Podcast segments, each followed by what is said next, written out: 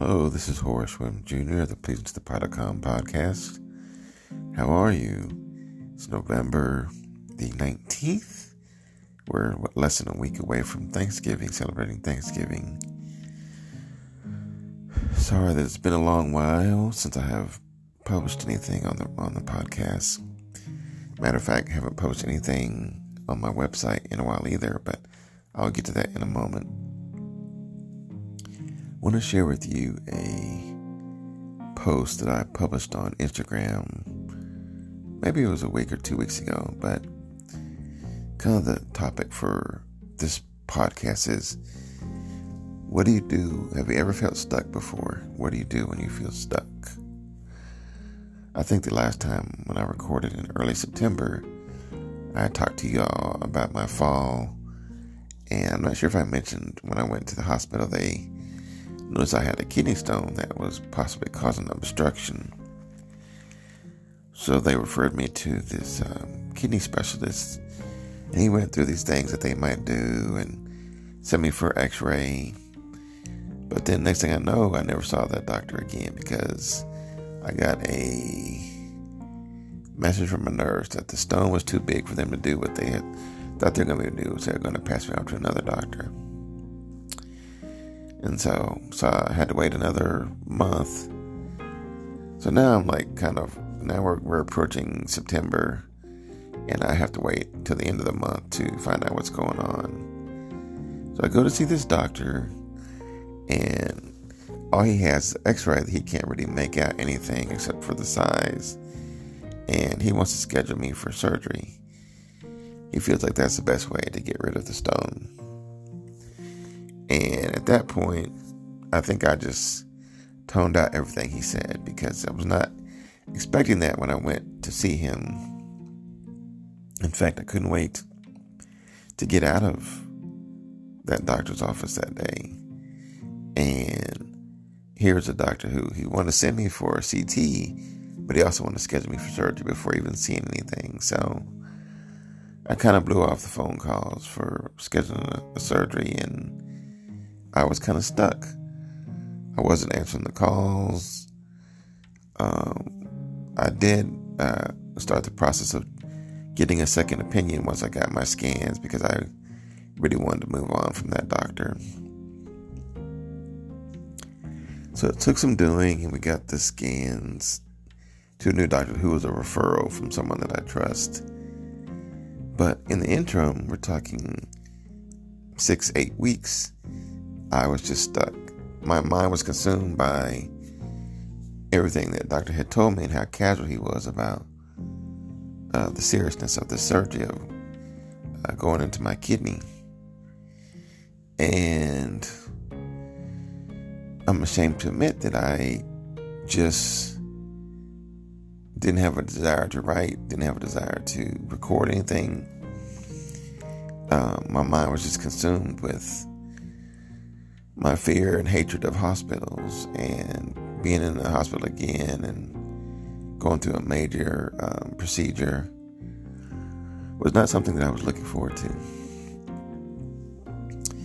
But by the grace of God, I was able to uh, have a meeting with this uh, second opinion doctor who actually had the scan, and she kind of walked me through everything, and I could see for myself a lot of things. But she also mentioned a lot of things on the negative side that this other doctor did not mention. So, anytime you're dealing with making a major decision, you want to know the good and the bad. Nothing is as easy or simple as we would like to make it seem. So to be honest, despite a couple of things she said could go wrong, but there was a low percentage, I had peace after conversation with this doctor this past week. And when I finished meeting with her, I knew at that point that I needed to get on the podcast and share with you some things not to do when you're feeling stuck. And I'm just going to read a little bit of what I shared on my Instagram post a few weeks ago. Feeling stuck? Have you ever felt stuck before? Does it sometimes feel like things are not moving in the manner you hoped for or wanted? Maybe you're feeling overwhelmed or confused about what to do next. Could the seeds of confusion cloud your confidence about God's plan? Has fear crept in and paralyzed you from moving forward? Fear of failure, fear of being hurt, or even fear of the unknown? I find myself getting stuck for several weeks now. And I go into seeing the specialist and blah, blah, blah. If you want to read more, you can follow me on uh, Instagram at Pleasing to the Potter. And you'll see a lot of book posts, quotes from old books, um, pictures of me and maybe some family, and encouraging scripture verses, things that speak to me. I like to create beautiful images for to share. But one scripture verse that has really helped me during this um, time that I wrote down in my journal is found in 1 Thessalonians 3. And I believe, I'm sorry, 1 Thessalonians 1, verse 3. And it's the Apostle Paul talking to the people in Thessalonica. And it, I love it because as we approach Thanksgiving, he's talking about thankfulness as well. We always thank God for all of you and continually mention you in our prayers. We remember for our God and Father your work produced by faith, your labor prompted by love, and your endurance inspired by hope in our Lord Jesus Christ. The reason the scripture stuck out to me so much is if you've been following me this past year, endurance is the word that God gave me for 2022. And whew, there have been many times throughout the year where I'm reminded of that when I want to quit or give up. Or I'm feeling stuck, like I am, like I was, you know, in the past few weeks.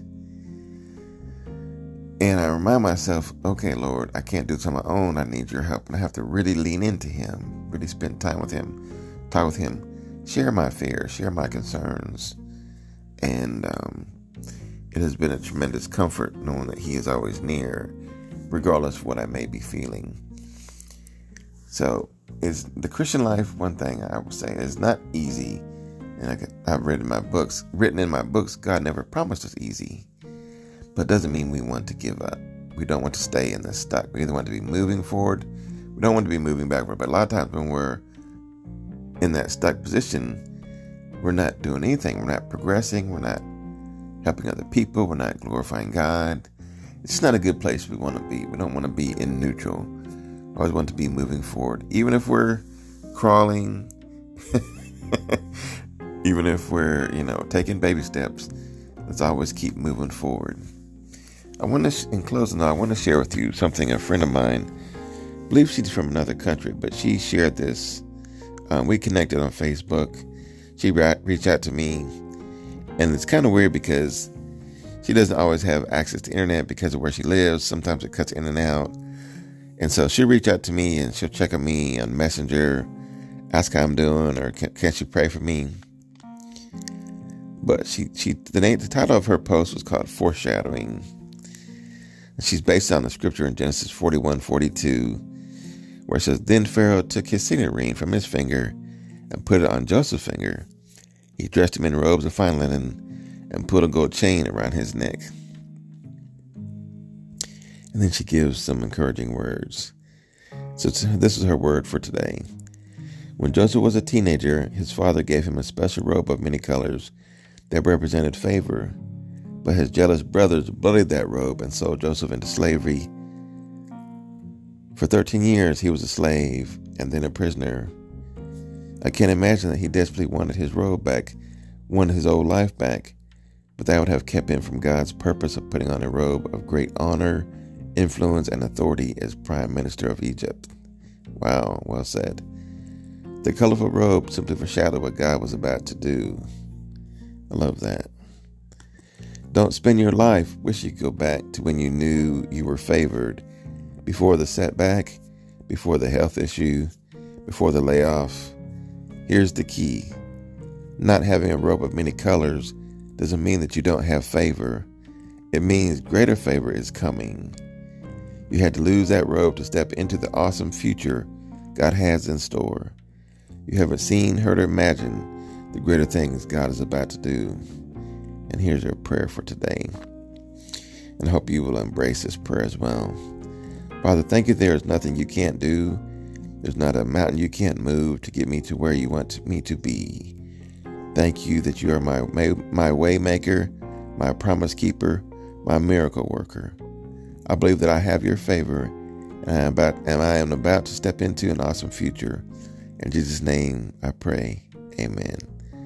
And then she closes with have a foreshadowed Saturday. Don't you love that? Isn't that great? Well, I encourage you today, those of you that are listening, not to stay in a position of feeling stuck, but to ask God how you can move forward in whatever He wants to do and accomplish in your life. Thank you for taking the time to listen. Once again, you can reach out to me on my website, pleasingtothepod.com. Follow me on Instagram at Pleasing to the Potter. I like to post a lot of encouraging things there as well. Um, if you want to reach out personally and privately, click on the prayer request tab. It'll come directly to me. Nobody will be the wiser. I can pray for you, encourage you, or you can just tell me some good news. Once again, this is Horace Williams Jr. at pleasingtothepod.com. I don't talk to you before then, have a happy Thanksgiving, and I'll talk to you soon. God bless.